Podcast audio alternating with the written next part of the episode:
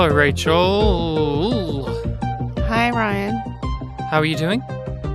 Nah, okay.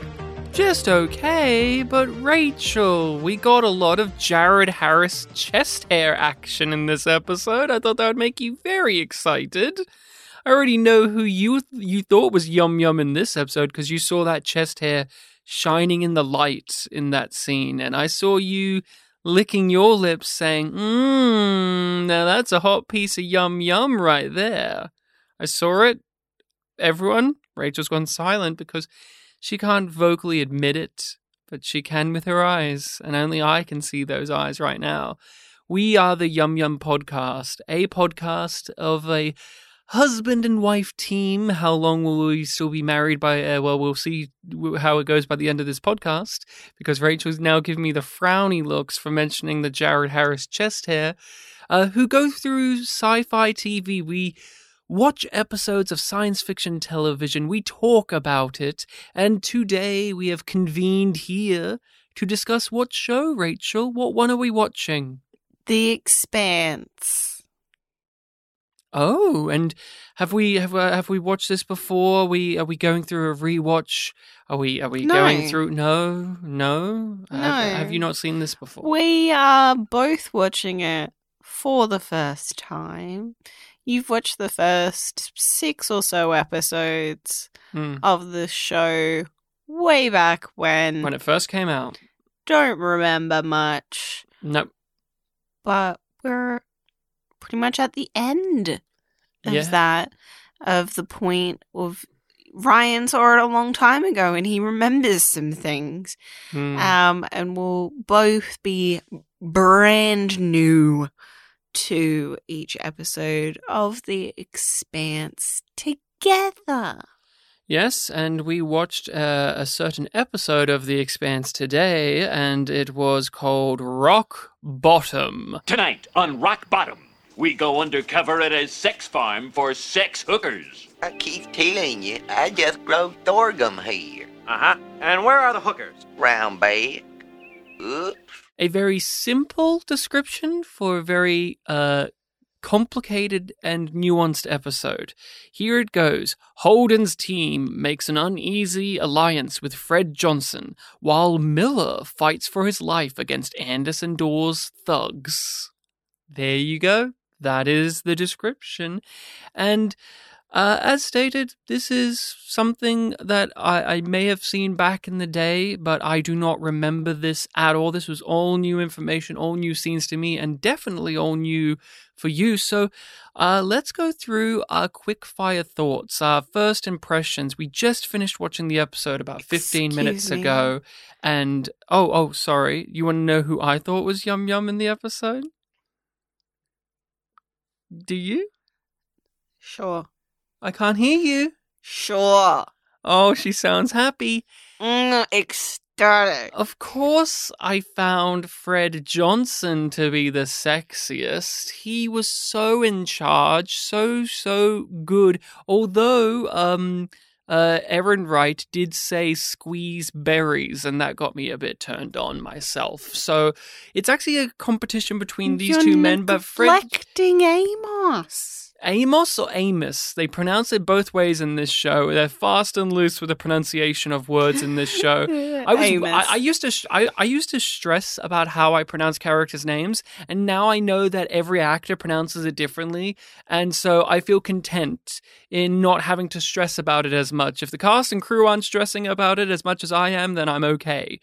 Uh, but Amos was very sexy in this episode, but he was sexy in a different way. I felt sad for him in this episode, which doesn't make me feel sexy. I felt, oh, poor Amos, that poor boy. He he's hurt. He he has feelings now, and they're hurt. But I I actually did find Fred Johnson to be very sexy. I just think that actor has such a presence, such a voice. I could not stop hanging off every word he said, even when it was noticeably ADR'd. I couldn't stop hanging off of them. And that's the reason like it, he's such a nuanced voice. I could tell when it was recorded later just because it was a different microphone. But that's me being an audio boy now having done a podcast. But overall quickfire impressions. What did you think of uh rock bottom? It was good. What are your quickfire thoughts? thumbs up, smiley face emoji. I, I liked it. I thought it was very good. I thought it did a very good job. This was a step up from where we were last week. Yes, yes. It, it it's a very hectic episode. There's a lot going on, but it goes smoothly. I thought this was a perfect balance of exposition, giving us ongoing threads, uh, propelling forward the mysteries and giving us answers, and character moments, deep, nuanced character moments, and scenes dedicated to not just giving us more information, but actually just hanging out with people. Alex and Amos gave us backstories, but I actually just felt like finally I'm getting this friendship that I've been seeing in the background of scenes previously. Now it's just right up close and personal. And same with uh, Naomi and Holden connecting. And, and, and there's so many moments like that throughout this episode, as well as all of the great stuff like, oh, we learn that this is a conspiracy that leads to this, and this person was involved in this thing. I thought this was a perfect mixture of everything we've seen thus far in The Expanse. I think this is it uh, clicked into full gear, or at least a fuller gear than uh, where we've been previously. But I will agree with you. It was pretty hectic. There were a lot of things we were ping ponging to, uh, but I didn't feel lost like I did in previous ones because I actually was invested in what we were seeing. What God gives you the right to life's riches, huh? You set up your zones, tell us where we can and cannot go. You living belly full with your glass palaces while half my people are starving to death? How is this justice? You skinnies want to take credit for blowing up the Donnager. We'll give you justice with both hands. What are we gonna blow up your big Martian warship with, huh? Little pebbles?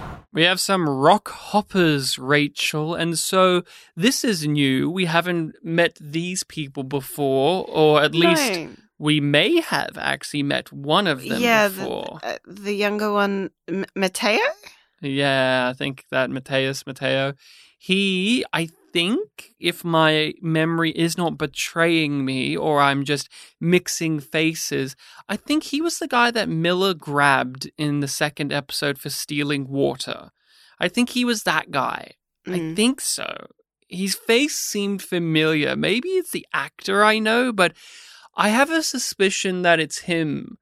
And even if it's not him, he still does relate to uh, where Miller is at because these guys are, uh, you know, the belters and they're bringing in this material to go back to the belt to earn money, but also help benefit the rest of them. And this was such a, a strange aspect of this episode. I, I can't really get a grasp on why this is here. I, I know that they're leaving it to make it so that the the guy floating in space will, I imagine, connect with one of the other storylines and be picked up by somebody. But just in relation to everything else going on, this was my weak point of the episode because Yeah. we're just cutting to two characters I don't know very Yeah. well, and they're not offering me uh, as much interesting material. They're very much giving us the the haves and have nots again, the higher powers versus the lower powers, the ah, they have their boot on our neck and we must stand up and rise, stand up and rise. I like how it does connect to the OPA and Anderson Dawes and what he is constantly banging into Miller's head, and Miller is just not getting it. We see how this trouble that uh, uh, that Anderson Dawes is trying to raise is extending out to so many people across the galaxy, including these two people who we are meeting now. Uh, Diogo, Diogo, Diego. Oh yeah, is that the Uh, actor or the character? No, the character. Uh, Mateo, I think, was the uncle. Okay. Oh yes, Uh, yes, yes. Andrew Rotilio. Okay. And am I right? Was he in the previous episode? Yeah, So he Yeah, was the water yeah. thief boy. yeah. Okay. Um, he was in uh, the Big Empty. I That's didn't what think I was we would just see that face again because honestly, no, I mean, you know, I'll give this. a that t- was done. I- okay, I'll give this a tick. because it made that water thief storyline that I thought was boring and silly in the second episode actually matter now because that guy came back. I, I actually was going to bring this up last episode of why did we even have that there? It has added nothing to anything we've watched thus far, but hey, here he is. He's back and he's floating in space. Talk to and me we've about. been introduced to the idea of the rock hoppers before. Mm, Um, but I think that term might be new this episode. We did um, get explained to us the the concept of mining asteroids, which is what they're doing, mm. um, and how it's like a necessary thing, but it's also really inefficient. So it's not very profitable, and and it's probably a, a quieter plot compared to the rest of them Mm. it's very it's very straightforward whereas the other ones are involved in this greater conspiracy that is growing and growing and growing um this is two people on a spaceship mining an asteroid Failing. Yep. Uh, they fail because their net breaks. They fail because they get essentially pulled over by the coppers. Um, Border Martian Border Patrol. Yep. um, and they don't have a valid license. And then they fail at being nice to the Martians, so they fuck them over and basically leave them for dead. Yes, the Martians fuck them over and leave them for dead. Yeah, because they say you can't go through Martian space. So Fuck you. fuck you, you're gonna run out of air, suck it. You're gonna run out of fuel, maybe. Doesn't matter to me. Goodbye. Bye. Uh you attacked me because I tried to steal your booze. fuck you. uh booze or water? I think it was water. Water's very valuable. yeah. But also the uncle seems drunk. Oh, he seems just sad and, So I'm and, like, and broken. Water? Vodka? Don't know. Um, and then the uncle decides to go, fuck it. He snaps. He snaps. He's listening to the OPA Gaunt Belter, who we haven't Yes. seen in a while. Yes, and that- it was. Yes, he well, he almost said dusters. I almost heard it in his voice, but you're right. The the uncle snaps, but I do want to point out the the OPA being played there because it ties into the Anderson Dawes thing and it ties into so much. But it is His definitely dying mantra. the diatribe, the the the rhetoric. must stand up. Then we must fight. The boot is on our neck because yeah, he throws his nephew into uh, the void of space. He puts him in. He, he gives him a suit and says, "Good luck." Uh, and so his nephew is now floating in the void of space, watching his uncle fly his ship right at a Martian vessel. He first flings the, the rocks or the meteors go like the, the, the, the thing they were mining first either breaks free or he lets it loose and it shoots at it. It goes Galaxy Quest style where um they with the mines in that, but it does tie back into the scene of we don't have any weapons. I mean, what can we do? Throw these little rocks at you? And he does. He does throw those little rocks at them because guess what? You can, and that would hurt very much. What do you think of this? It's interesting. It's another part of building the world out and highlighting the destruction that the OPA brings out. Hmm. How you understand more and more why they're seen as being so dangerous because as an audience member, you understand their ideals, but you're being told they're bad dudes, they're bad dudes, they do bad things, they're dangerous, we need to get rid of them, we can't, like, we have to put up with them on Ceres, but on Earth, they want to eradicate them. We haven't seen really the Martian. Mar- Martians like attitudes towards them as Yeah. strongly. but you can gather that they probably don't like them because they're un- unsettling the system Or and making Mars the bad guys. Mars is all about power, rigidity, control. Hmm. And that's part of what the OPA wants to upset. I'm sure this will tie into something bigger and grander and more important going forward. I mean, heck, this is a character from a previous plotline I thought was the weakest in another episode, and I didn't expect him to actually come back. So here he is again, and he matters, and he's left floating in space. That's a great hook of where will he go? Who will pick him up? But in the relative terms of this singular episode, it was fine. It was fine. It wasn't embarrassing. It wasn't Havelock No. falling in love with a sex worker and learning No sign language. Havelock Oh my god! I actually took a sigh. Woo-hoo! I, I actually took a sigh of relief when uh, he uh, when Miller was not saved by Havelock. I worried I so did the much. same thing. Oh, but Yeah. do the same. we'll keep a we'll keep an eye on this rock hopper Yeah. plot. But it was.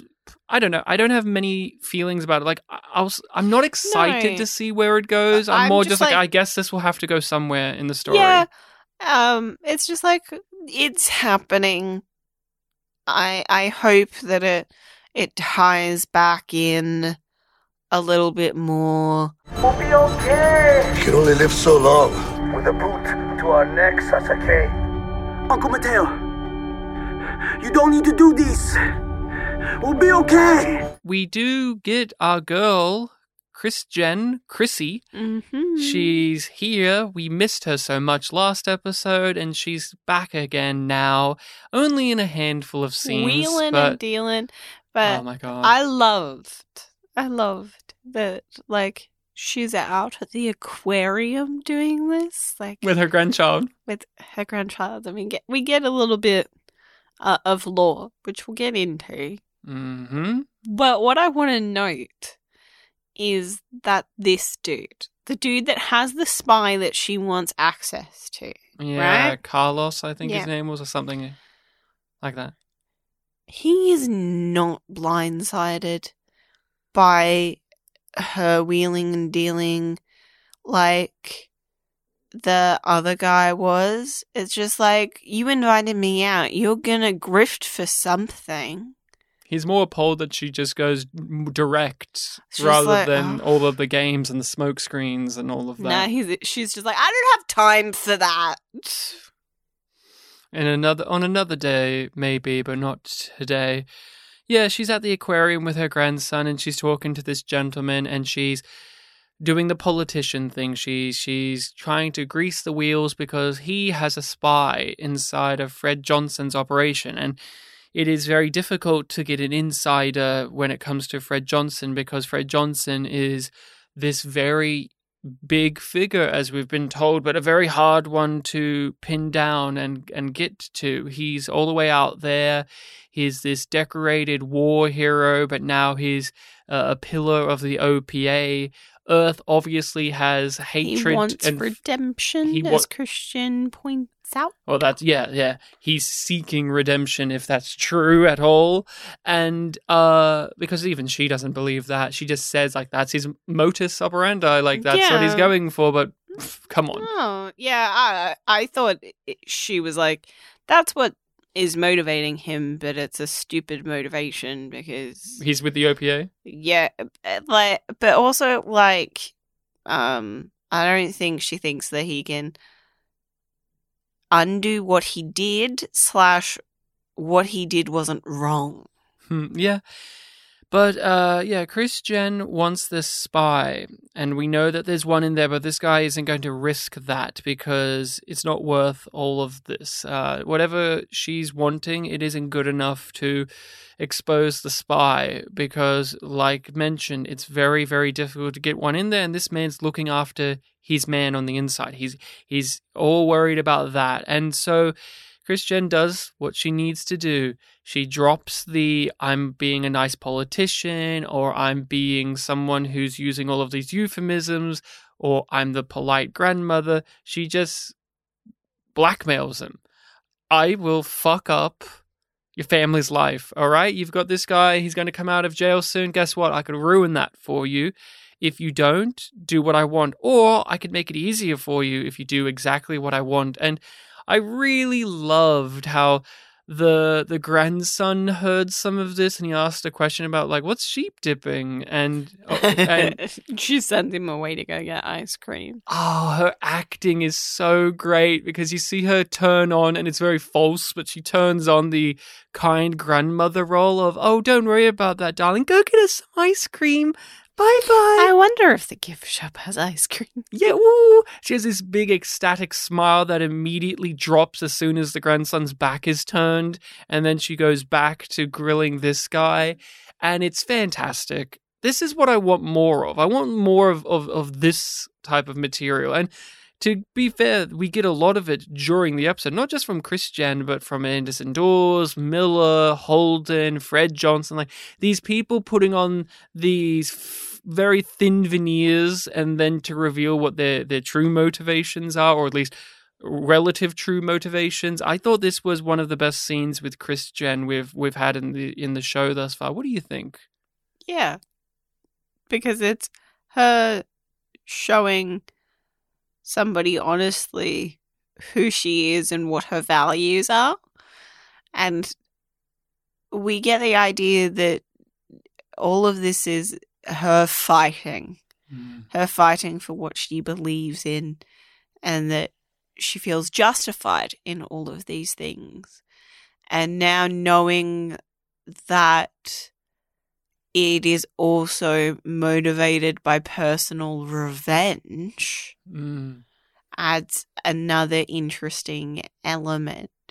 Uh, looking back on things and the way that people questioned her, particularly when it Mm. came to the OPA, and the fact that that was shadowing a lot of those characters' thinking in those conversations with Chrisjen Mm. and how it's not just her in this conversation that drops the facade because then he follows suit it deepens those scenes in her house where she's just sitting by herself and she has all of these family photos around. We saw one of her son, uh, I'm thinking in the second or third episode. And so it gives her more nuances in those quiet scenes and uh, it makes you think back to where we've seen her before. And like you mentioned, her being in charge of the interrogations against the OPA now have a new wrinkle to it because what's revealed is her son was killed by the OPA at some point. Uh, uh, uh, Errinwright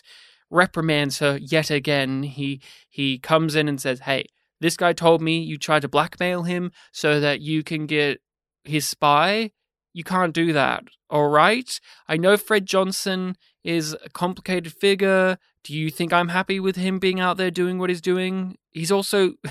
I like this touch of he's also ripping off the Mormons. That's just a nice detail. Like he's really ripping them off real good, but hey, whatever.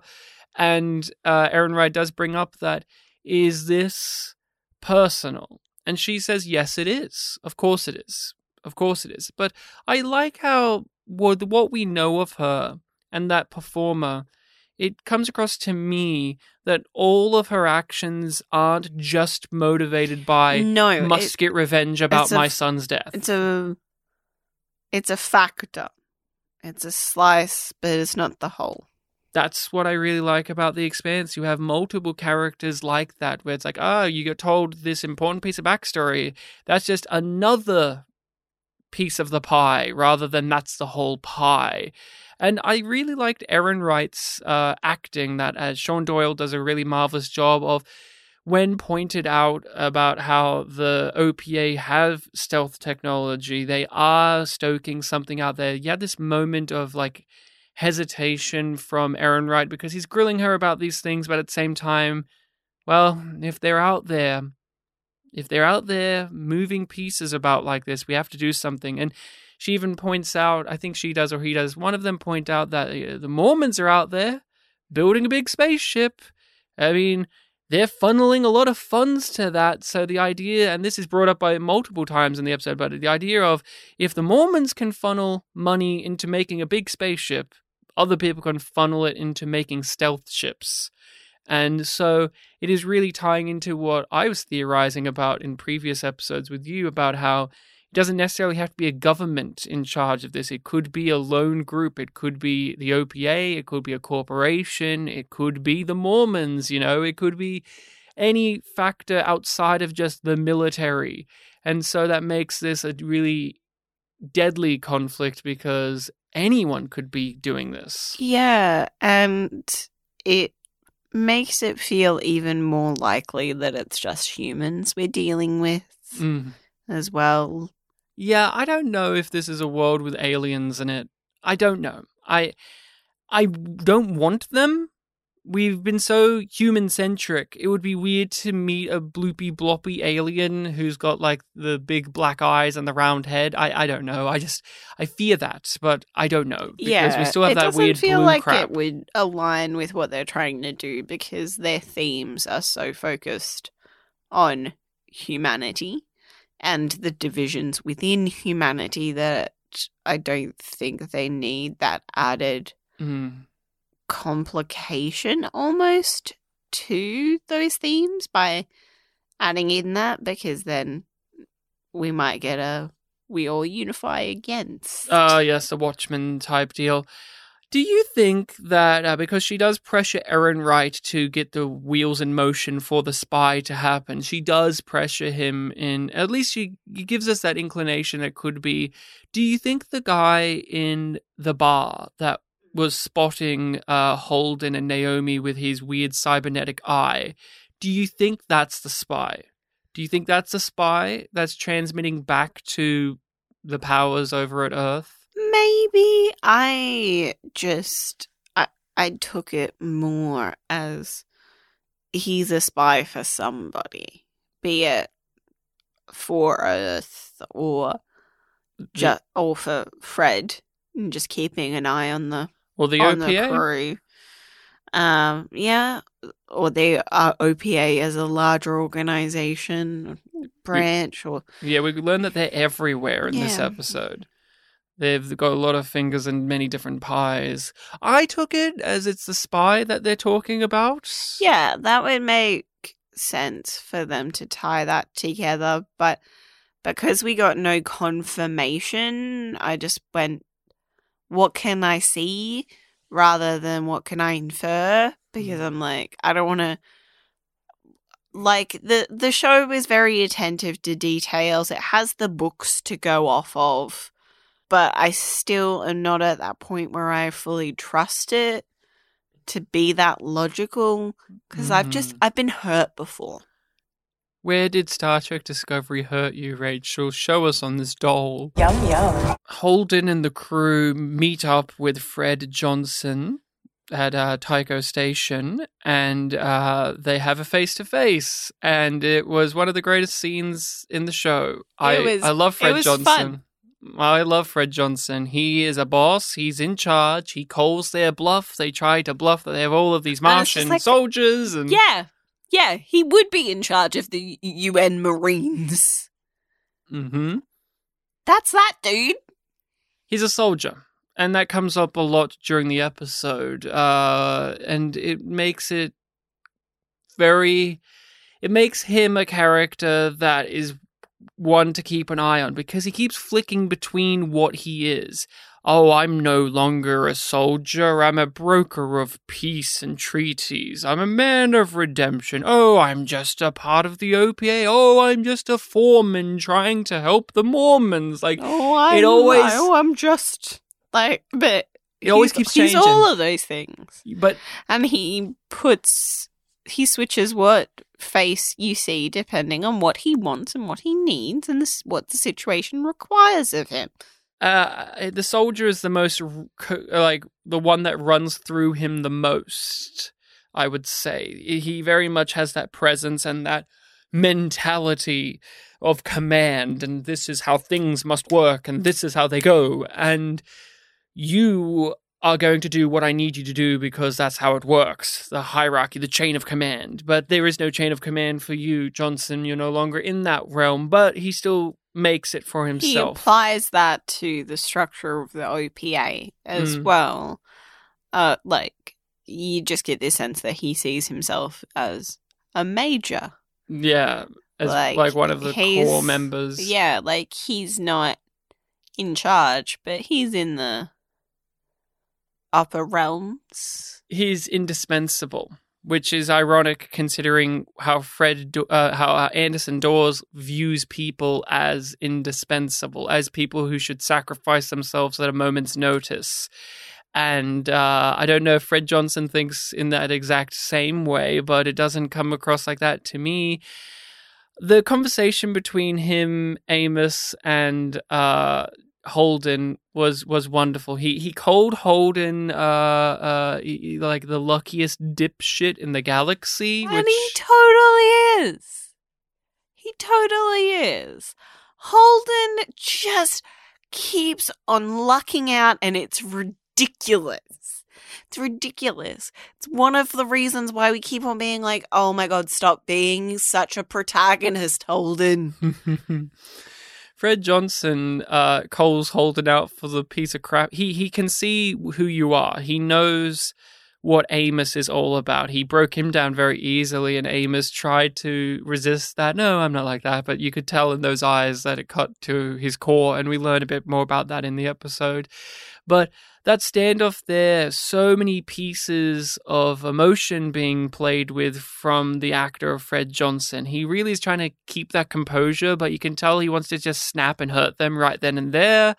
And he's playing a game just like Chrisjen. He even says there's nothing wrong with being a pawn, Holden. You just have to be on the right side. That's all. And what a line, huh, Rachel? What a line. There are so many lines like that in this episode. Uh, we learn that Fred Johnson was behind the Scopuli in some Scopuli, Scopuli. I always forget which way it's pronounced, but he was behind that ship. He he was the one that got that together. He was aware of Julie Mao and Anderson Dawes and uh, this this caper that they were going to go on to go steal this stuff over here, and he needs his inside man on that. He needs his connection. This this figure whose name was I can't remember. They had something very silly, ludicrous. Lionel Pulaski or Uh, Polanski. Polanski. Yeah. Uh, yeah, why not? And he needs this figure because they will have answers, they will have details. And Fred Johnson is all about knowing things. He's not going to make a move unless he knows what's ahead of him. Hence, this conversation in the first place with Holden exists where, okay, you're going to play games, little boy, or are we actually going to do this properly? Because I don't have time for this. He's very much a character who when you're talking, he's looking at his watch, counting down how long you're going on for. That's the type of man Fred Johnson is. And so he needs to get this, and so he needs their ship. And Holden, being the main character, volunteers himself. He says, Hey, trust me. I have no reason to trust you, Fred. Uh, everyone says this about Fred Johnson, and we see it in the episode. There's no reason to trust Fred Johnson. Naomi just keeps on calling him Butcher or the Butcher hmm throughout the whole thing. But I don't think she does it to his face. No, they don't have many conversations, but they do have a past. You can you can sense that in Yeah. as an exchange with her that very much, I guess, Yeah. indicates that. We already have a feeling I'll that give you a name. I'll give you a name when I get it.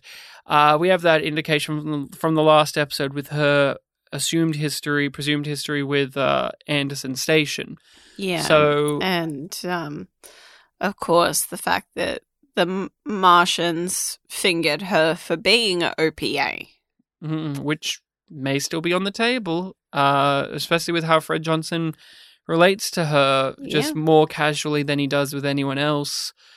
But what do you I think I really hope there's some importance to the tattoos that she has. that matches Anderson's scars? Yep.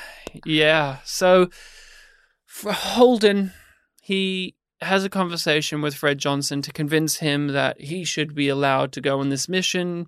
And Holden, we know, is motivated because he feels guilty about this entire thing because him send him going like him letting the distress signal through means that they had to go through all of this and he feels it's all on his Yeah. shoulders and so he's going through this extra mile to continue on to to oh i'm going to separate myself from them and help you guys out because Oh, i think this is still on me because i went to the Scopuli and then this happened and this happened and then this happened I have a gripe. go ahead I am over. I'm over this. I get why they do it. I get why it's probably going to keep on happening.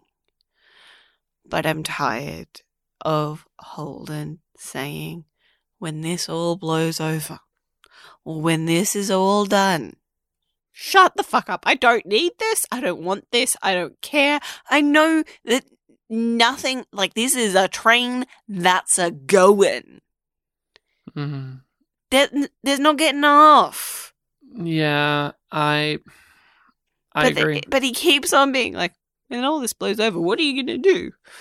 And it's just like, if they live, if he was a more charismatic character you wouldn't care if he was mal reynolds if he was sheridan Yeah. you wouldn't care no. But the thing Like, is, yeah. Holden, and I'm, I'm just saying, I'm not saying the actor. The actor's fine.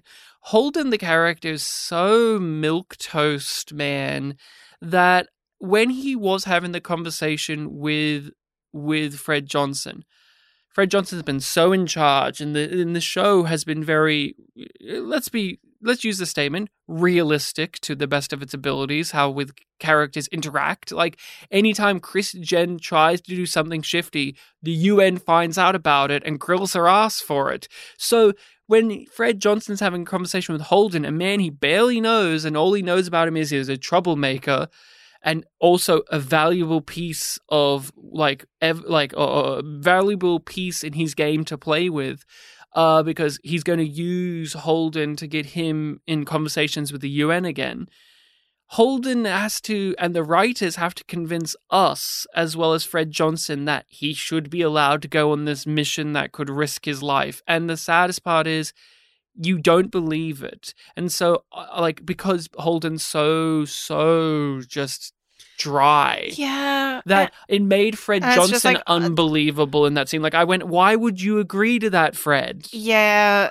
Uh, like, there are some moments where of the writing where it's just like, wow, that that that that's a great thing right there. And then there's ones where it's just like, oh, you had to snip through that. Mm. Like it's not quite cutting a corner, but sort of a similar thing. It's a contrivance to me. yeah. Um, not just like, but I didn't really care about the fact that Holden got to go. Right. I wa- I was like, as soon as we entered this bargain, I knew that that was gonna how be how it ended up. Mm. What I was frustrated with like the particular contrivance that annoyed me was him just going, "You drive a hard bargain." And Alex and Naomi being, you got, you got our statements. We're going with Holden. Yeah. The thing is, if those characters, if we got to see their conversation with Fred Johnson, I would believe it. Because I find them to be more gritty characters where they could have a gruff, frank, like, uh, like, heart to heart and uh, wheeling and dealing conversation with Fred Johnson, the butcher of Anderson Station, and they could get this end result, and I would nod along, going, "Yeah, that was that made sense." But when it's Holden, I don't know. He's the type of guy that I just.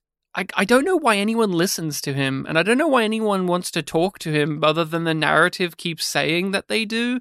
And this was one of those where we're getting to a certain end, and I don't mind where we're going towards. I, I'm excited to see how this all pans out, but I just wish that the lead into it was from a character that I believed a bit more than I do Holden. I'll pick up your operator. Too valuable as a witness if you get killed. The other three saw just as much as I did. They'll stay and be your witnesses. We'll all give sworn statements. I'm sorry. I can't do that. We're gonna be spending a lot of time staring at each other across the dock out there.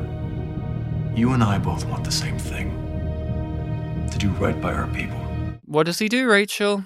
What does he what does he tell the tell the class? He he reveals that he's the one that let the message through, which it makes sense that he opens up about that because he is feeling extra guilty and he has that that's part of his scene with Naomi at the bar as well.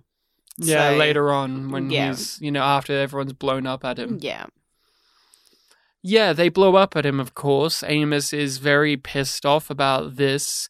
Uh, Alex is not impressed at all. He even has the last word on it, word on it of "you should have said something." Uh, very bitterly, he says that to Holden. Yeah, it's a scene that works because I actually care about what the others think, and more importantly, how they reacted to Naomi knowing about this and not saying anything about it at all at any point. And what did you, I mean, tell us your thoughts and feelings about uh, Amos's reaction to the information and to how Naomi knew. I adored it. I adored it. Uh specifically like one um like he he's pissed off. But then he's a look and like his puppy dog expression when he gets like his heart wrenched out Mm-hmm. when she says, I knew. Mm-hmm. and I thought the his line was perfect when he's like, uh, "You didn't tell me because you were scared of me," Yeah. and he walks out, Yeah. and it it it's so hard to believe in those moments when it, somebody finds out something and it crushes them. It crushes them, and that kind of moment can also destroy a relationship because his trust in her is destroyed because she didn't trust him. She was not even trusting of him. She was what he feared, which is the one person that I have connected with, the one person who doesn't see me as just a monster, the one person that I can open myself up to, is afraid of me, is afraid of what I can do, is like everyone else, because he has been very much on her side. He backs her up at any point, and now he realizes she doesn't do the same for him. She's not No. backing him up. She's not on this his isn't team. reciprocal. This isn't. Yes, this is being I- reciprocated. and then the spiral of questioning how much of their relationship was a manipulation.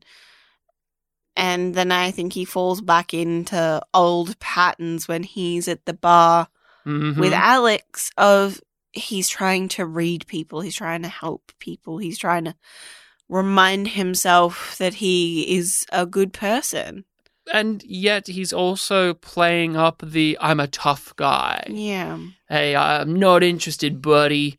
Uh, actually, hey, come here. That guy's going to threaten you with a knife. Or, hey, Alex, here's some money. Go have sex. You've earned it, Mister. wounded, wounded nature. Yes. uh, that shines through in a lot of things, and it, it's a lot of layers for a side character to have Mm. six episodes into a show. Holden's revealing of the secret, whatever. I couldn't care about that. Uh, even how Alex and Amos reacted to him, it wasn't really anything worth sinking your teeth into. But the the Naomi part of it, Yeah. I really wasn't expecting that to be as hard hitting as it was. And that No. twist of him getting hurt by that and becoming almost like a child because of it.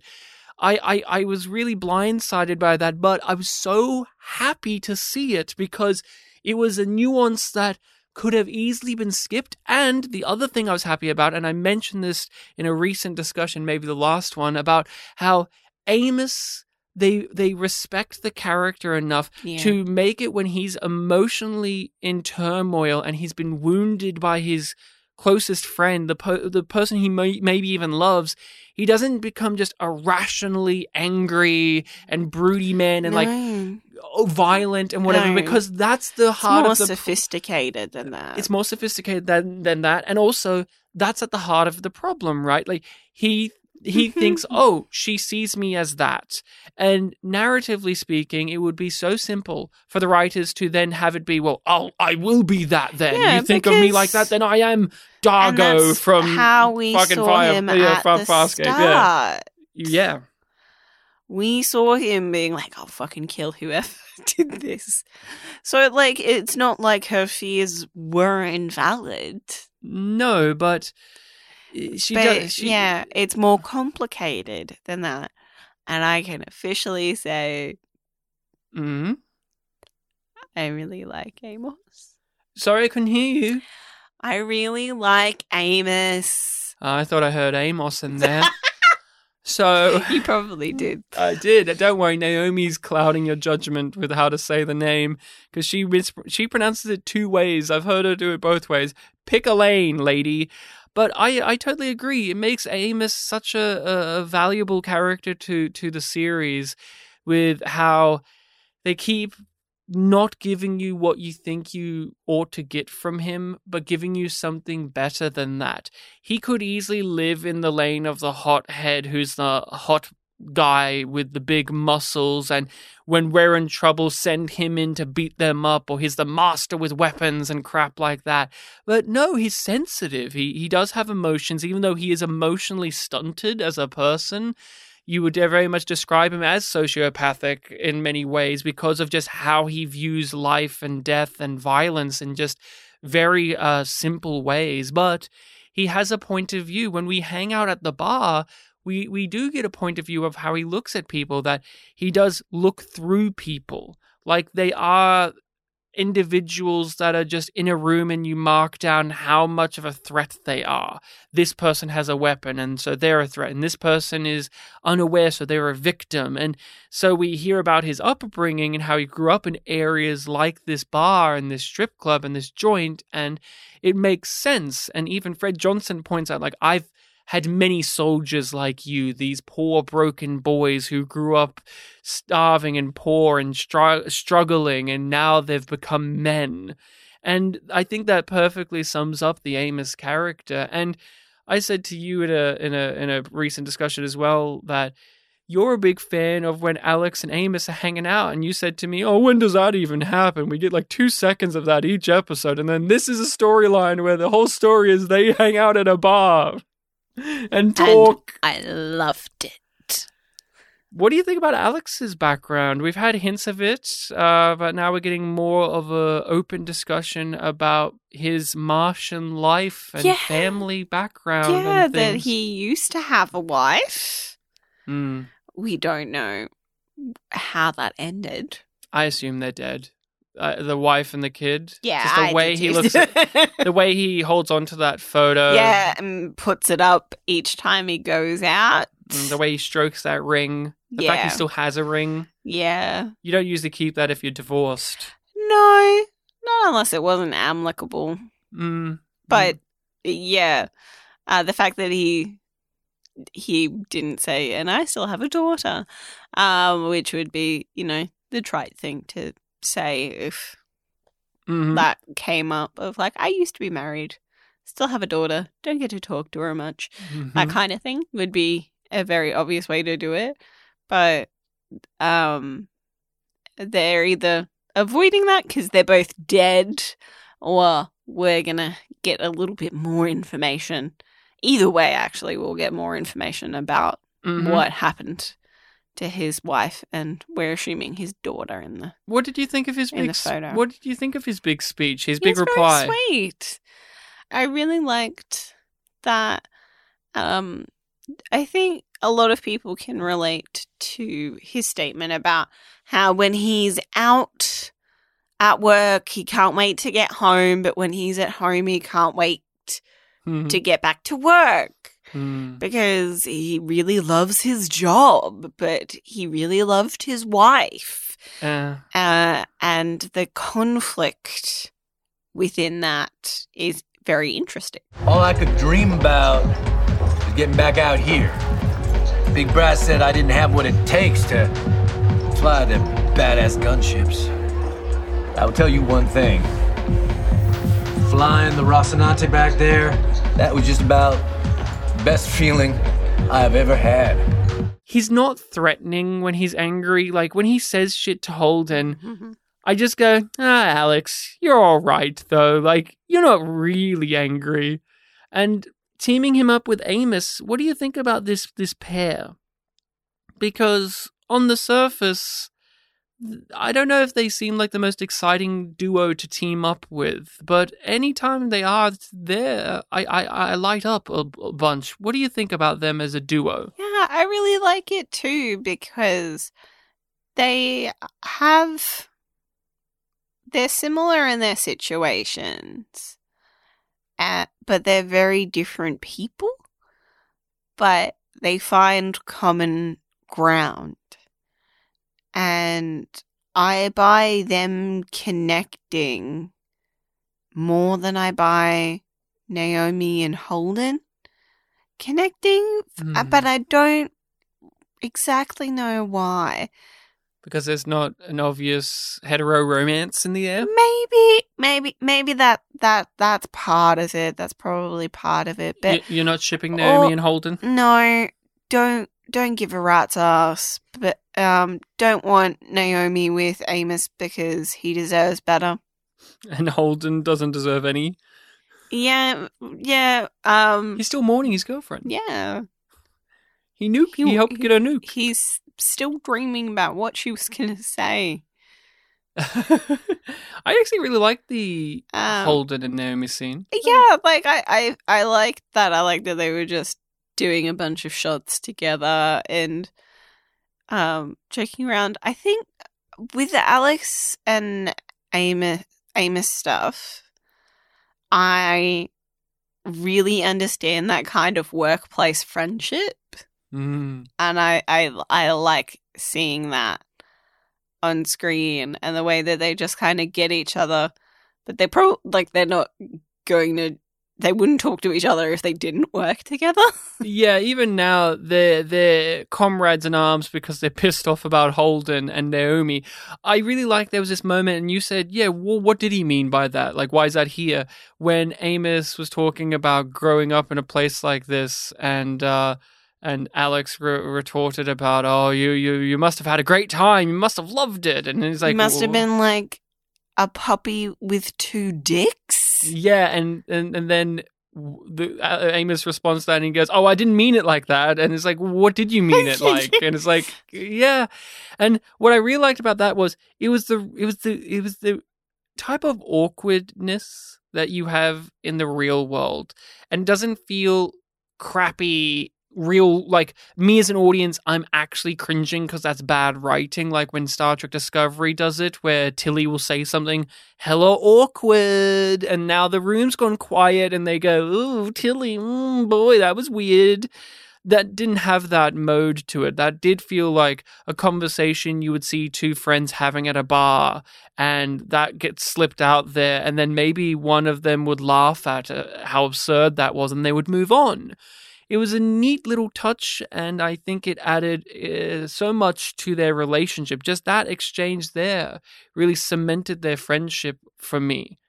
The Naomi and Holden scene where they're commemorating to Shed and making jokes and even uh, toasting to the fallen Martians that were helping them. And Naomi pauses about that and has some, you know, cutting statements to make, but she still makes them because they weren't nice to her. They treated her like garbage and they were going to pin it all on her. So, of course, she isn't going to just be happy go lucky, but they did save their lives. They did do the right thing in the end. But I really like the exchange about how Holden, you're the hero man. Of course, you came back for me. And he tries to do the, well, you would come back for me, yes?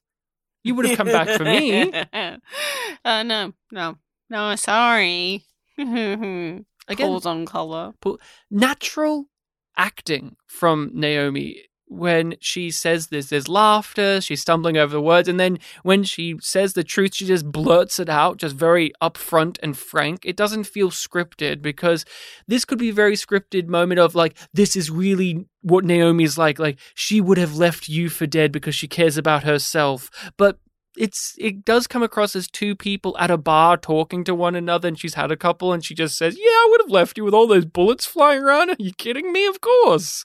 I just really liked how natural it felt and even though i'm not necessarily head over heels with the idea of these two romantically being paired together the actors have good chemistry so i'm not opposed to it as much as i previously was but uh, I'm fine with it. I mean, do you have any other statements about their scene? I just really like how lots of scenes in this episode have such honesty and authenticity to them. Mm. And that's really making me appreciate how well the characterization is knitting together now. Because for almost every episode, I've been like, yeah, but I don't give a shit Mm. uh, about these characters. And now I'm like, oh, I do have, I- I'm catching feelings. You're I'm catching, them. feelings. Like, I have feelings for Amos. Definitely.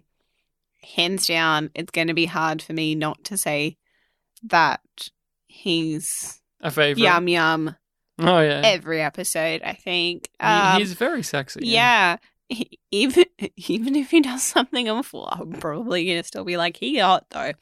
Um and I like I I like Alex. Mm. Um I still I I don't care about a lot of the other characters, but I get them, yes. which does make me care about them in a way. I don't I don't invested feel to see how they will go in the story at least. I'm like, okay, you're you're you're doing things. You're affecting the plot. Mm. You're having a life.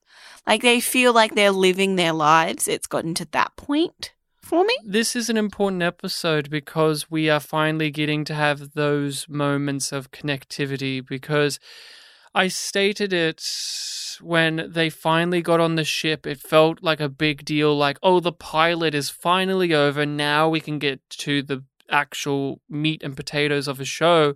And that's what we're getting here where this here would be like a th- like a second or third episode of something like Farscape where it's like now the crew are together they have to start getting along and they actually have to start knowing each other and having scenes together where it isn't just about running away from the overarching plot. And so when they come together as a crew at the end, after they've been separated for the episodes, or reflecting upon what they've learned and getting to know each other more, when they come together at the end and I mean, I really liked how Holden, I adored this. Holden is giving coffee to people and he gives, he, he's extending it out to Amos, and there's a moment of pause between the two of them. And yet, Amos, you can see it, he swallows his pride, he swallows whatever resentments he has, accepts the cup, cup of coffee, and gives a little smile. And he seems good, and We're moving forward. we're moving like forward. I I haven't fully forgiven you, but I'm sticking this out. he's not just being a jerk because, well, if you write a jerk character or crew of jerk characters, then you have drama. Ooh. It's dispensing with that. Maybe we'll pick it up again, maybe we won't. But in this moment here, I can end the episode being happy that we have a ship full of people who are almost friends, meaning that they can become friends during the course of the adventure we're going to follow. The first five episodes, it was so go, go, go that we didn't have time for that. Now we have more time for that. I'm just salivating over it. I, I I've had some qualms with the with Holden as a character, but honestly, the Holden material, like when we cut over to his storylines, it is some of my favorite stuff that we've been getting. I mean, how do you feel just about that statement alone It's been of just growing on me as well. Like it it is getting better now that we're out of that setup stage. But I am kind of nervous at the same time Mm. because it's a short season. Mm, halfway through, just over halfway through? There's so much setup that's happened.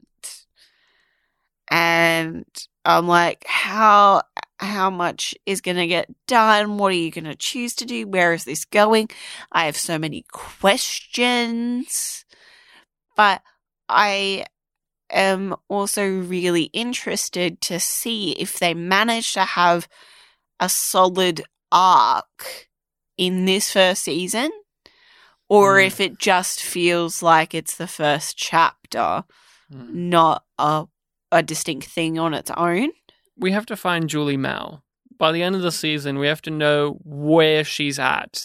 That's the that's the minimum they have to do to meet what you're talking about because that's the thrust of the So season. She's Lionel, right? Yeah, I but don't know. For some reason, I thought that it must have been Julie just because of the way that they were talking about the survivor of the Scopuli. That is true, and we have to have Holden uh, meet with this crew. So if this crew are looking for Julie as well, it that's how they converge because they have to meet. And talking about Miller, he's in the episode as well, and everyone He gets tortured. everyone, calm down. S- Put down your pitchforks. I liked Miller in the episode. I enjoyed his plot a lot. I, I liked it. I was happy. I was dreading it, uh, but I liked it. Thomas Jane was fantastic. Why did you go back to Julie Mao's apartment?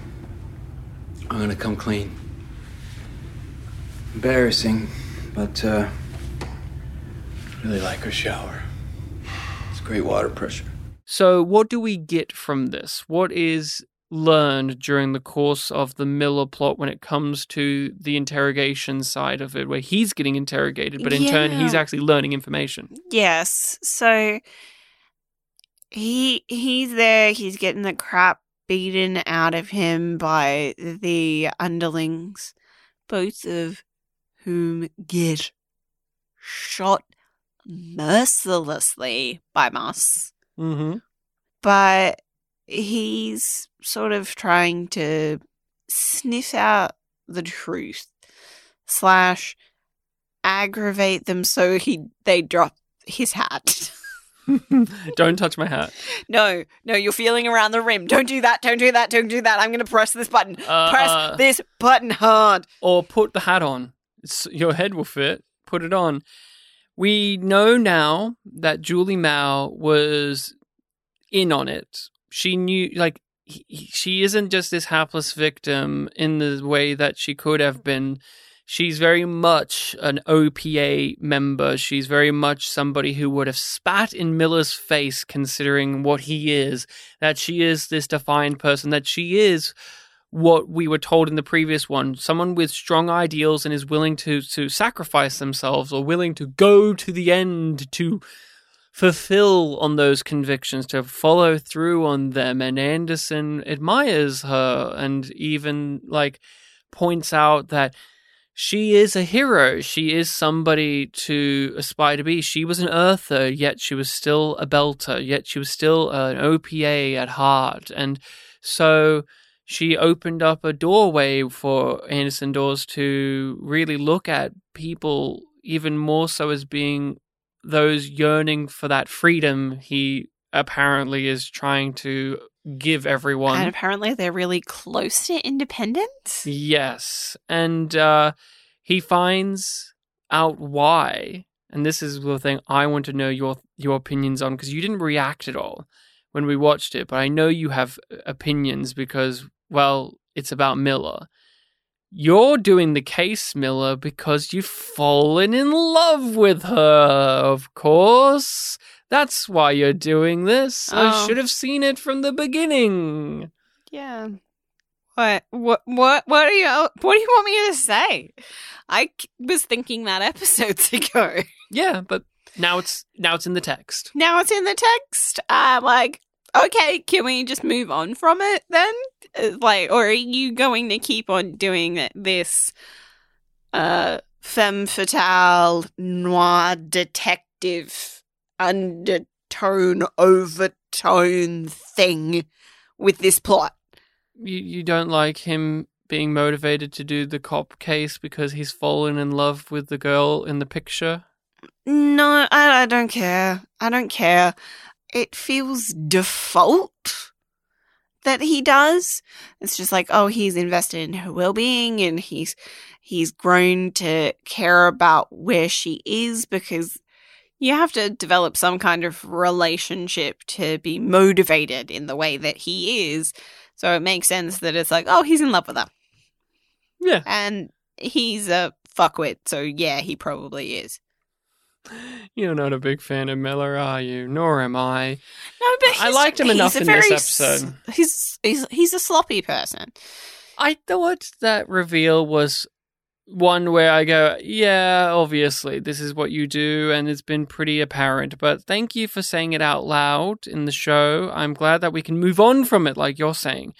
And I think the episode goes on further to humanize him while still playing around with the detective tropes. But they have more room, and this is what I really appreciated about the Miller plot is they had more time given to letting Thomas Jane embody the character through those trappings of the genre, through the trappings of the of the of the tropiness, and let me believe him more. To have these little touches that the actor can give us rather than the script. So we can go through what Miller's stuff is and say, oh, when you when you read it on paper, that sounds like it matches up with all the previous critiques you've had, Ryan. But the thing is, when you watch the scenes, there's just more time given to Thomas Jane being able to express things in a way that makes it feel more alive. Because in the other episodes, it really didn't feel like he got to shine as much. It was more about Havelock and Anderson Dawes. And yes, Anderson Dawes, Jared Harris is doing a lot of monologuing here, but Thomas Jane gets a lot to react off of and monologue himself about. And I think that uh, Miller, through the interrogation, because he's trying to be deceitful, but also Anderson is saying some really tough things to hear. We're seeing a larger range of emotions from Miller rather than just stoic, snarky guy who couldn't give a fuck. Like when it's revealed about the you love her, the look on Thomas Jane's face had so many things going through it, and then when he just defaulted to, yeah, it, it was really well done. So I'm endeared more to Miller now than I have been in the previous ones, and I put it down to the scenes allowing us to get more work from the performer rather than what the writing itself is doing. The, Yeah. Again, it's not giving me groundbreaking moments like I feel like I get from Chrisjen or or Fred Johnson or Amos, but they're giving me like enough of the things I know, but more material for Thomas Jane, the actor, to spin it into something that I find to be far more tasty to eat at, like eat upon, than just what I was getting before, which felt like heated leftover, reheated leftovers. For you, I mean, this episode did have a lot of Miller focus and it's propelling forward a lot of the work he's been doing. Did you feel any different about him here than in the previous ones at all, or do you just feel the same dismissiveness towards him? Like, I care about him more at the end of this episode than I did at the start. But I'm still like the with the exception of Chrisjen, right? Are two male leads, Mm. right? We have Holden, we have Miller. I am interested in them for the role that they play in their stories still. Mm. That I don't care about them as people. Mm. I I'm growing to care about them more. Um and Miller is ahead in the polls compared to Holden. Okay. Um, but it's just like, yep, okay. He's doing things, things are happening to him. Uh, like I never felt like he was in danger of actually being killed, really. I was just like, oh, they're taking him to the same spot where he almost killed that other dude. Also from the Big Empty, right? No, that was the first episode. Was that the first That was episode? literally the first episode. Yeah, yeah, oh yeah, yeah, yeah. that's near the end of the first episode because you yeah, see, but it was ironic. kid. that, yeah. it was ironic that he had to go through what he put others through. Yeah, yeah. Um, and the I'm watching him um go through the emotions tied to that was really great. You and me are the same. First shot. I killed him, all right. But it wasn't the blood or the iron smell of it that got me. There was their little girl in the window. Watching me. I really connected with that scene and I was really appreciating the actors' performances. I want to go over a line and then give particular snaps to a moment.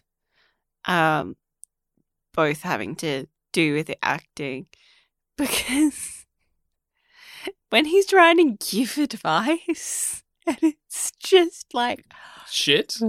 you wait wait what Yeah, he's giving a. It seems like he's going to give a really like solid. This would be the swelling music, the camera spin. This is the the fortune cookie advice of what to do, and you go, "Oh, that's brilliant." But Like, instead, he gives a your, really horrifying advice. your best and worst memory are your biggest biggest delusions and i'm like but he's not entirely wrong either like Oh, yeah. it's so frustrating in a very particular way Of course, he has this like worldview. you yeah but also like you've taken the science and you, you you made it into this other thing that kind of distorts Mhm. the thing but is still kind of the thing And isn't isn't that him with the case?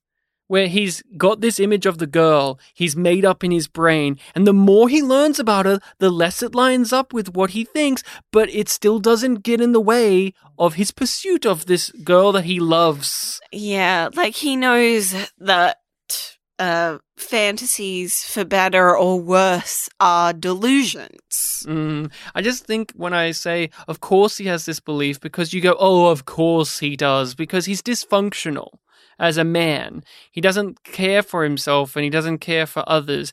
And so when he says this to her and she calls it out as terrible advice and he laughs it off, going, yeah, it probably is, it's one of those moments where I, I, I, I cheer, going, oh, finally finally a brilliant little moment of insight into Miller that Yeah. not just And it feels very normal cop shit. to him.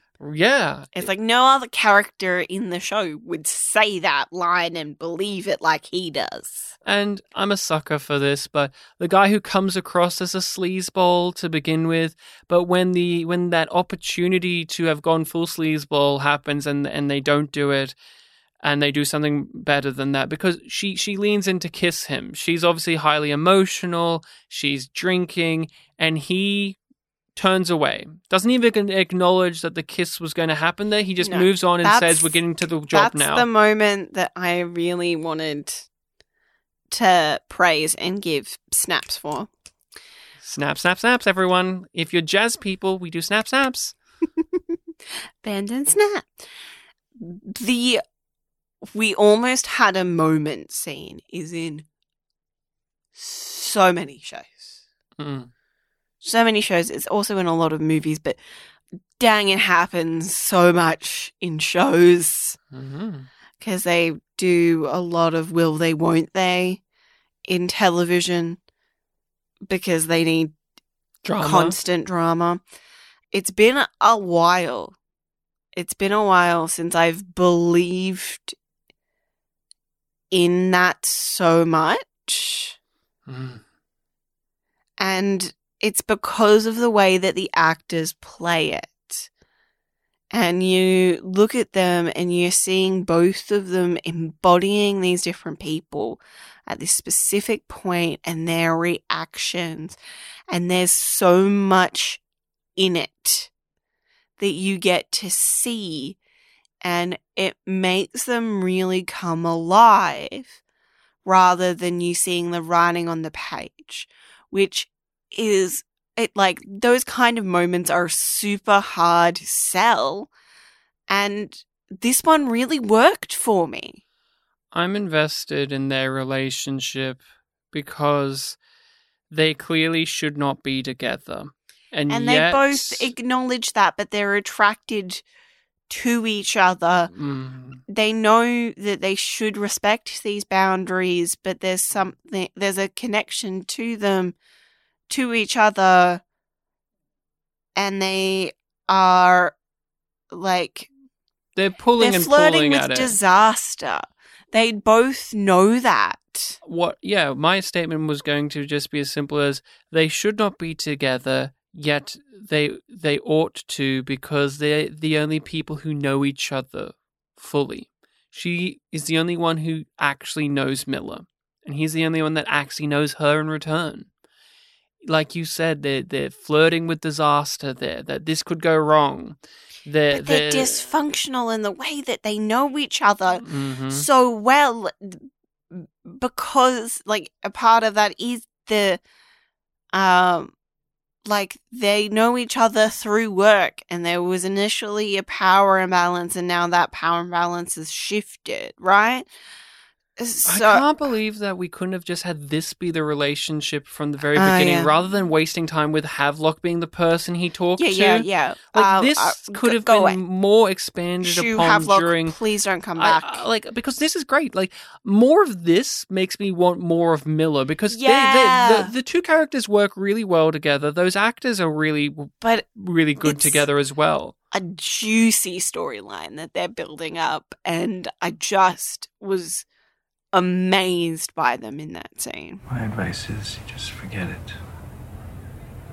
Make yourself forget it. Appreciate that. It's terrible advice. Anderson Dawes gives us a lot to really think about and mull over. Uh, Miller points out that you are this man who wants freedom, but if you're in charge, you want independence, but only if you're the governor of that independence. You won't be willing, you wouldn't be willing to step aside for that. You talk about the holiness of your cause and the righteousness of it, and yet you are in the making of a dictator, basically. And you create your mythos. You spin your web. You tell people different versions of your story. of your sister, who's named after a Greek goddess. Talking about acting. Jared Harris. Oh, I mean, we know he's a great actor, but this is when they finally let him off the fucking chain. They finally let him off the fucking chain in this Mwah. one. They just they let him have it.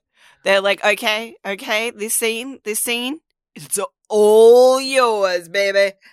It's all yours. Have at it.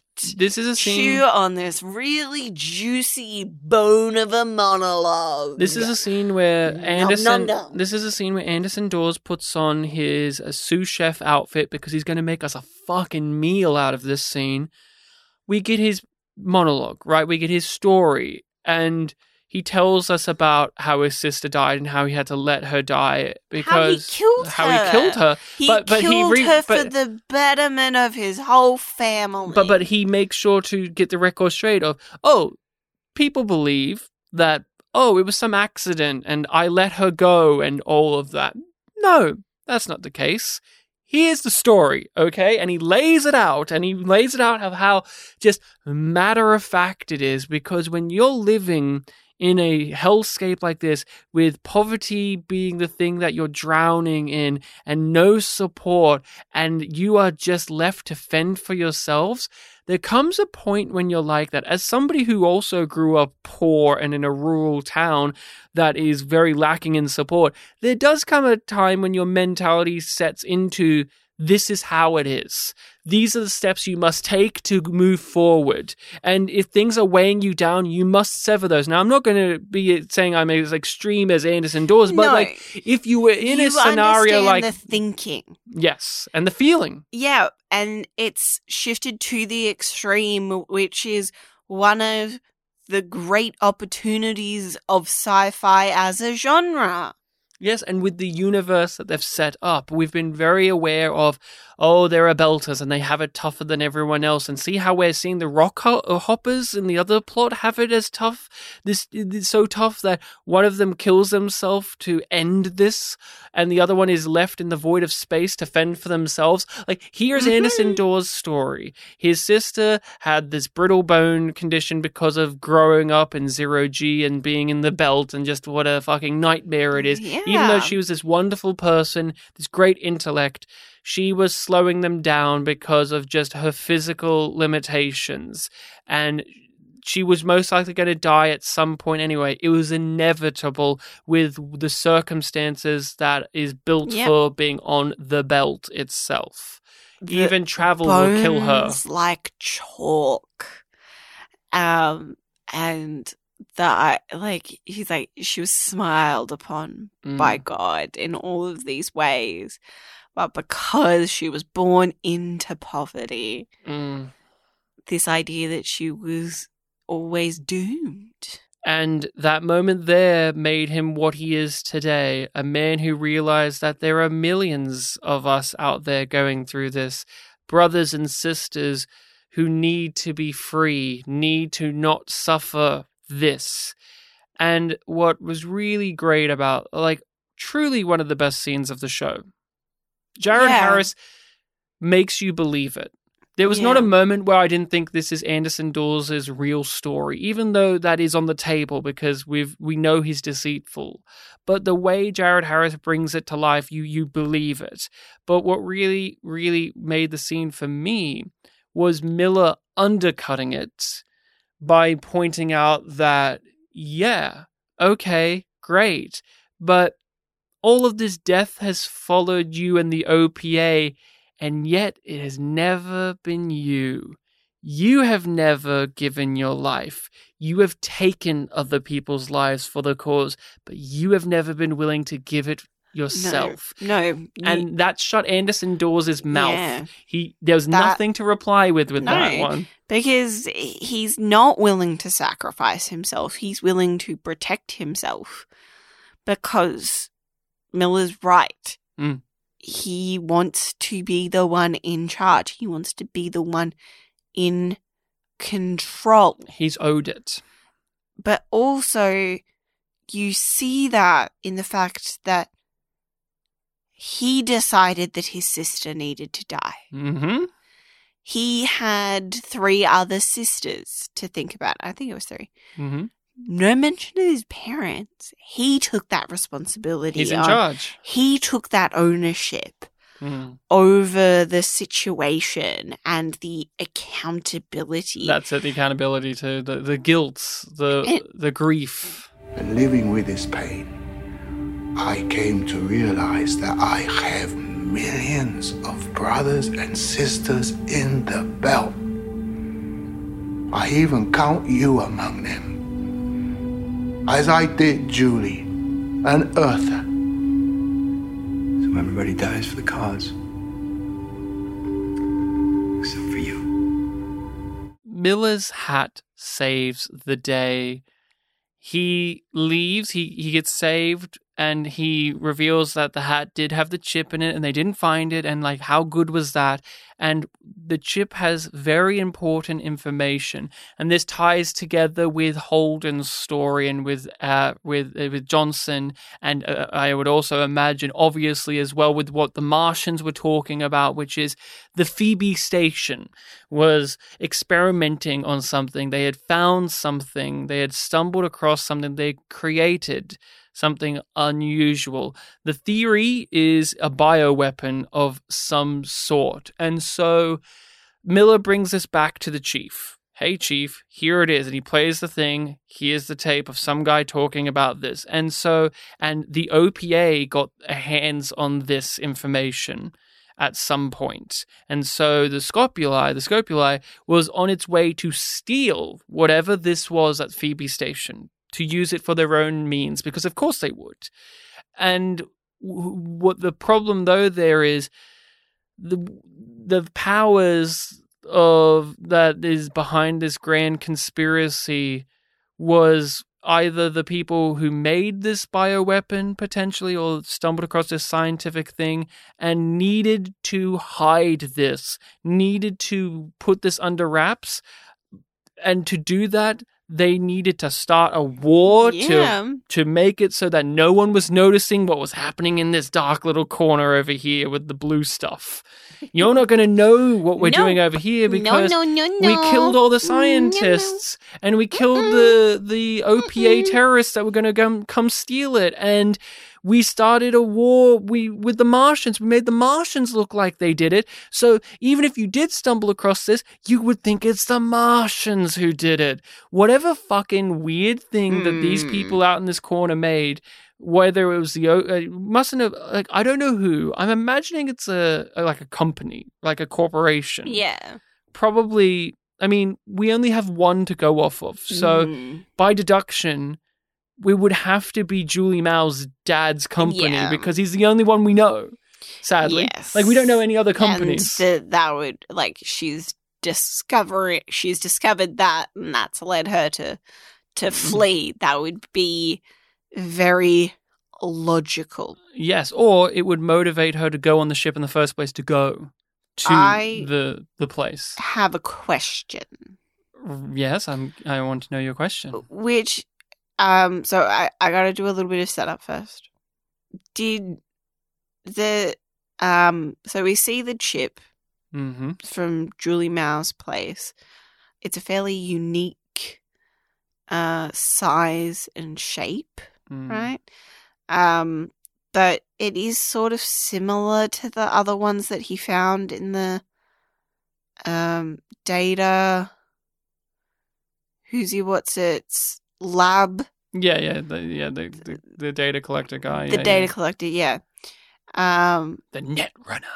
but it did look really similar to me to the sort of body cam or log uh that Fred pulls from the dead Uh, Martian. Yeah, from Lopez. Do you think Lopez. do you think it, yeah. uh, it is linked? Well, yeah, because they were going to go to the Phoebe station, wasn't it? Or they had just come from No, there. and they wanted to know what happened at Phoebe Station. Yeah. That was one of the questions that they kept on asking them.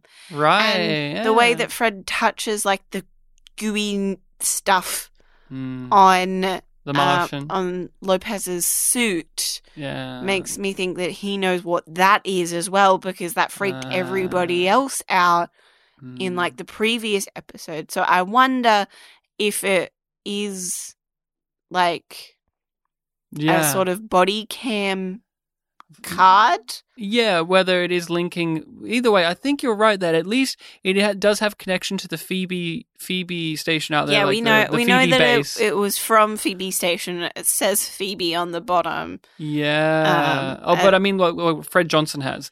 I think that is. You're probably right. I didn't because I was one of those. Ooh, I wonder what this is going to be. But you're right. Now you think about it, it did have a similar look to it. You, you, you, you I think you've nailed it there. Um, I'll be, you know, Rachel. Rachel nails it. Many people have been making comments on our Discord about how Rachel. We laugh because oh, you you got something right. Same with me about me mocking the Mormons, being like, "Why are they here?" And then the next episode is like, "I love them."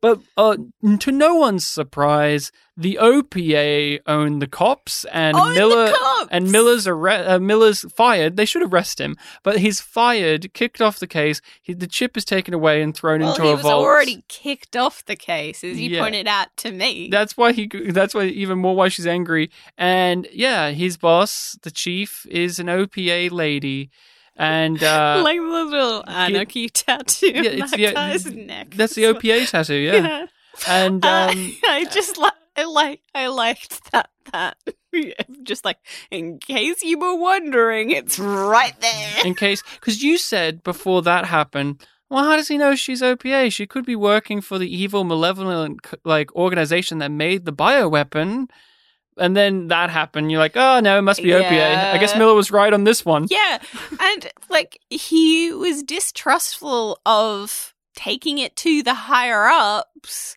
when he didn't have anything.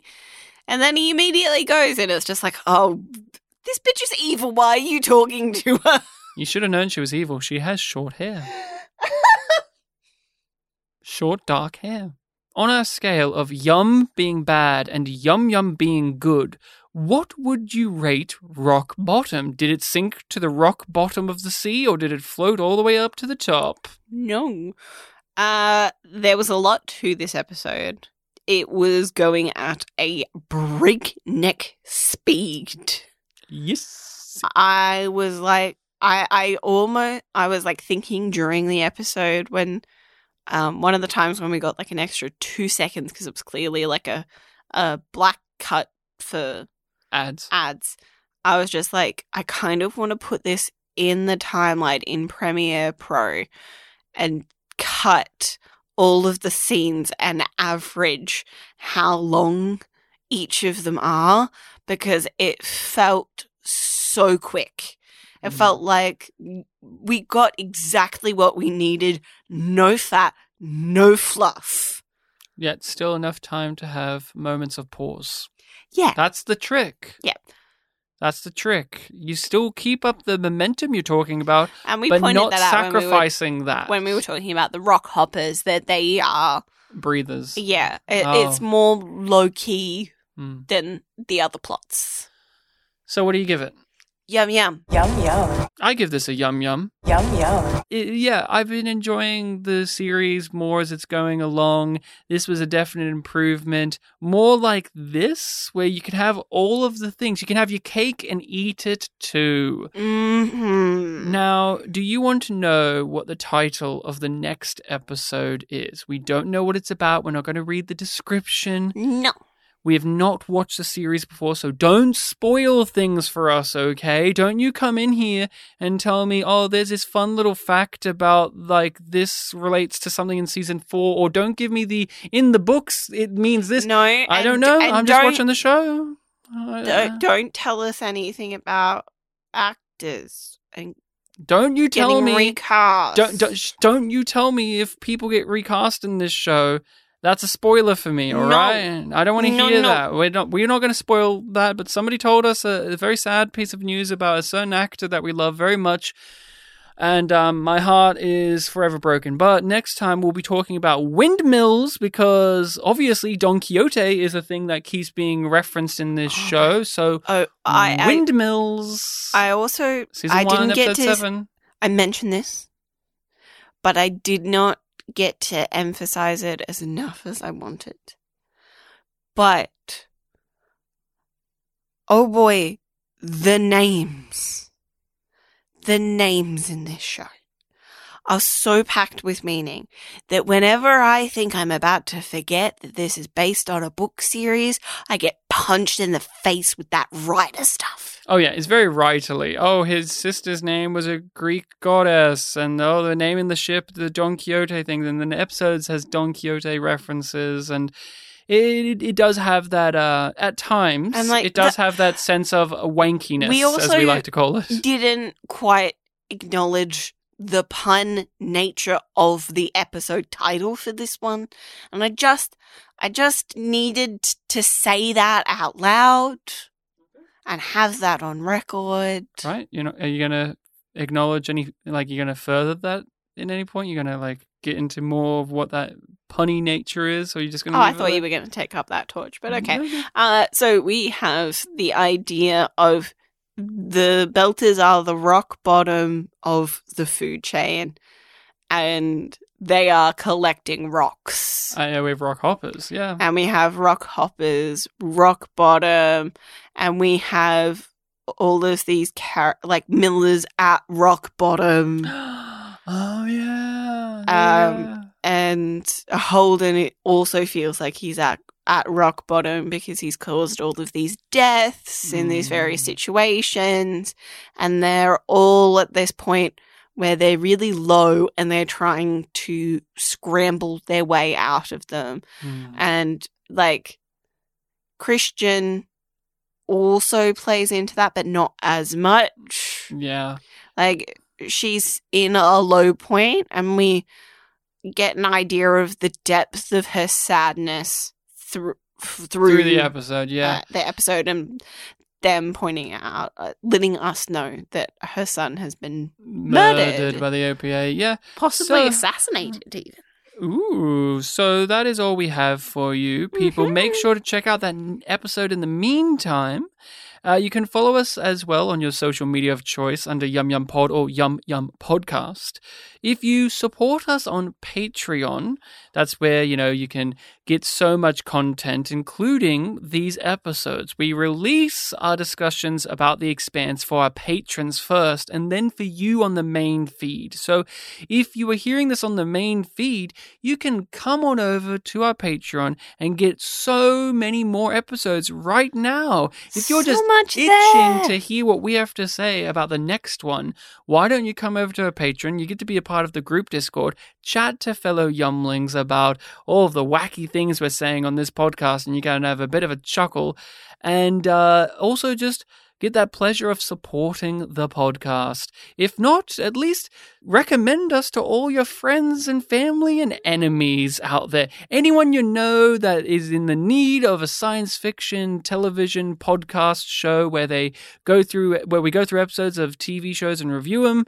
Hey, recommend us to those people. Say, hey, there's this there's this podcast called Yum Yum Podcast. They'll say, why Yum Yum? Oh, let me tell you why Yum Yum. But more importantly, they're watching The Expanse for the first time. I know you love The Expanse. What The Expanse? They haven't seen it before. Yeah, isn't that crazy? Well, you better listen to them explain why they didn't see it properly the first time. Oh, okay. But they better like they better like uh, Chrisjen. Oh, let me tell you, they love Chrisjen. Uh, but that is all we have for you. Thank you all so much for listening. Thank you all so much for giving us your time and your support. But until next time, I am going to just smile and nod about the fact that we at least got to hear the Gaunt Belter. Were you, Rachel, happy enough with hearing him, or did you want to see him? I I enjoyed the payoff of like, well, is he just speaking to these people? Where is this speaker connected to something else? He has a radio show, Pirate Radio. He's that Nick Frost movie, uh, The Boat That Rocked, or Pirate Radio. That's him. See you then. Well, voila.